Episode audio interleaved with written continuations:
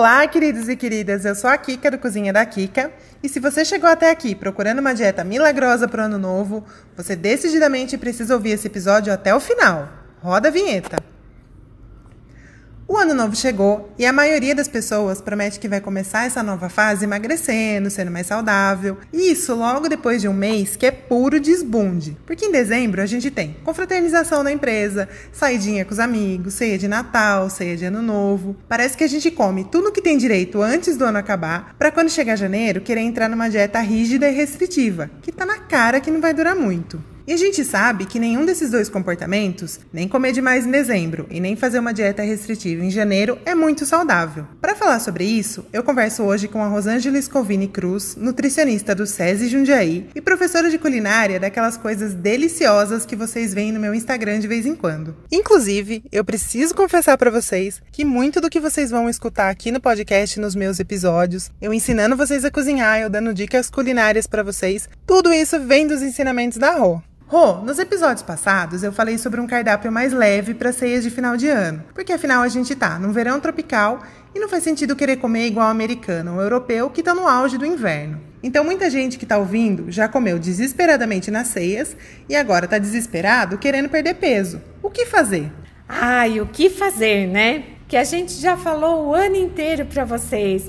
Come pouco, come com moderação, escolhe o que come, faz um cardápio, né? Mas infelizmente vocês acabam muitas vezes as pessoas acabam comendo aquilo que não comeu o ano inteiro no final do ano. Ah, sai para fazer as confraternizações de segunda a domingo. Não dá nem um refresquinho para o corpo. E aí, quando chega no final de dezembro, realmente a gente tem um ganho de peso expressivo. Muitas vezes, principalmente porque essas pessoas, ao longo de toda essa trajetória, o que é pior ainda do que comer é: ah, não deu tempo para fazer o exercício.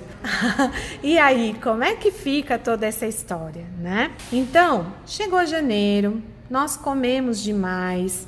Muitas vezes ninguém faz cardápio e combina com as pessoas que vai receber às vezes em casa. É, ah, quem traz a salada, quem traz a carne, quem traz a sobremesa. Então chega lá e tem três, quatro saladas, três, quatro carnes, três, quatro sobremesas e a gente vai comer tudo. O que fazer agora em janeiro? Vamos tentar se equilibrar. Dieta, de jeito nenhum. Já está mais do que comprovado. Não adianta fazer low carb, não, tá, não adianta fazer jejum intermitente, não adianta a gente fazer dieta da proteína, dieta da melancia, da alface, de nada. Quanto mais dieta vocês fazem, mais vocês atrapalham toda a estrutura do corpo de vocês. E muitas vezes o metabolismo, a fisiologia, todo o corpo vai sentir de uma forma muito complicada isso. E vai acabar surgindo o efeito rebote ou efeito sanfona. Emagrece em janeiro, chega no carnaval, já perdeu 5, 6 quilos. No carnaval, vocês acabam de novo extrapolando, porque é uma época de festa e de folia de novo.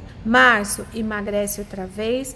Quando chegar em julho, vocês estão pesando 10, 15, 20 quilos a mais do que estavam em janeiro. Porque abril tem a Páscoa, tem Ex chocolate, tem Exatamente. isso, tem aquilo. Então, vamos entrar num outro esquema? Vamos tentar criar hábitos de vida saudável. Vamos tentar é, colocar em prática alguns passos que são essenciais na nossa vida. E vamos tentar é, fazer as pazes com a balança. Se você gosta de comer, vamos tentar ficar é, num equilíbrio de peso, num equilíbrio saudável, num equilíbrio que não atrapalhe a sua saúde, mas sem querer ficar um dia com um corpo de top model e no outro dia a gente chutar o balde e comer tudo que tem pela frente. Então, uma das coisas principais que hoje a gente recomenda é que vocês sigam o prato saudável. O Guia Alimentar da População Brasileira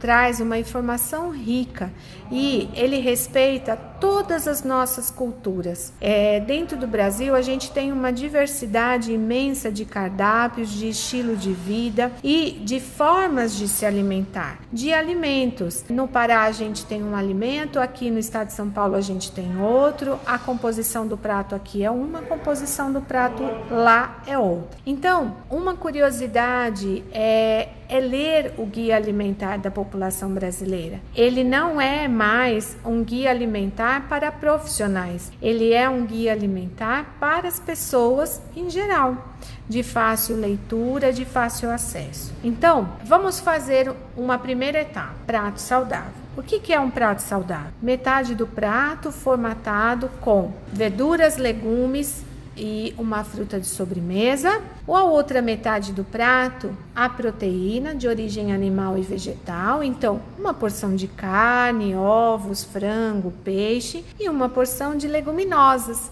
o nosso feijãozinho de todo dia feijão carioquinha, feijão preto, feijão branco, grão de bico, lentilha, todos esses são leguminosas de uma característica muito boa. E na outra parte, que sobra um quarto ainda, o nosso carboidrato. Sempre respeitar muito a nossa fome, prestar atenção na nossa fome. Então, a segundo passo, formei meu prato saudável, eu vou prestar atenção na minha fome, respeitar aquilo que o meu corpo está dizendo. Então, comer devagar, comer com calma, é, prestar atenção nas sensações do meu corpo. Realmente é uma vontade de comer ou é fome? Dar tempo para o seu corpo dizer isso para você a inclusão de alimentos integrais, né? Isso é um outro passo. A ingestão de água em quantidade. Não precisa fazer dieta detox, não, gente. Bobagem.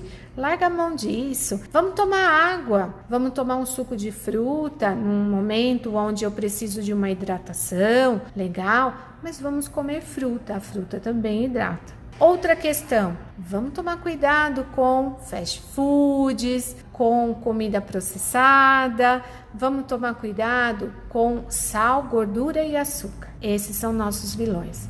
Gorduras concentradas e que muitas vezes a gente poderia minimizar as nossas calorias se consumíssemos um pouquinho menos. E que né? tá escondida quando a gente come fast food, o hum. sal, o açúcar e a gordura estão escondidos, né? Às vezes são muito mais cheios de sal do que o nosso paladar sente. Nossa, e como? Tem muitos alimentos que as substâncias que se usam ali no meio para mascarar esse excesso de açúcar, esse excesso de sal, esse excesso de gordura são importantes. Então, a gente precisa é, modelar nosso paladar de novo. Vamos prestar atenção no paladar. Quanto mais você exclui devagarinho o sal e o açúcar, menor a chance de você vir a consumir. Se você riscar sal e açúcar da sua vida de hoje para amanhã, você vai consumir grande quantidade na sequência. Então, tenha um limite. Por exemplo, ah, eu vou uma lanchonete de vez em quando, tá? Esse de vez em quando, a cada 15 dias, a cada 10 dias, né? Vamos diminuir um pouquinho essas idas. Vamos fazer comida em casa, comida de verdade. Compre os alimentos em natura e processe-os. Faça o seu alimento, faça a sua comida na maior parte da semana. E algum dia que você precisar de uma ajuda, de um alimento rápido, ótimo, tudo bem. Lance mão, às vezes, de um alimento pronto. Mas Escolha muito bem, avalie muito bem a qualidade desse alimento. Leia rótulos. Acho que nós já demos uns seis, sete passos, não será é, que não? Mais ou menos, né? Então, olha que fácil. Isso é ser saudável. Isso é ter estilo de vida saudável. Agora vamos terminar com mais um. Eu comecei lá falando que vocês esquecem da atividade física na época das férias. Atividade física é algo que a gente precisa incluir no nosso dia a dia. E a gente precisa fazer isso de uma forma prazerosa e não como uma forma de obrigação. Então, escolher a atividade física é aquela que enche os nossos olhos e é aquela que a gente fica vibrando o dia de ir para a academia, para natação, para o pilates, para dança, para caminhada, o que quer que seja.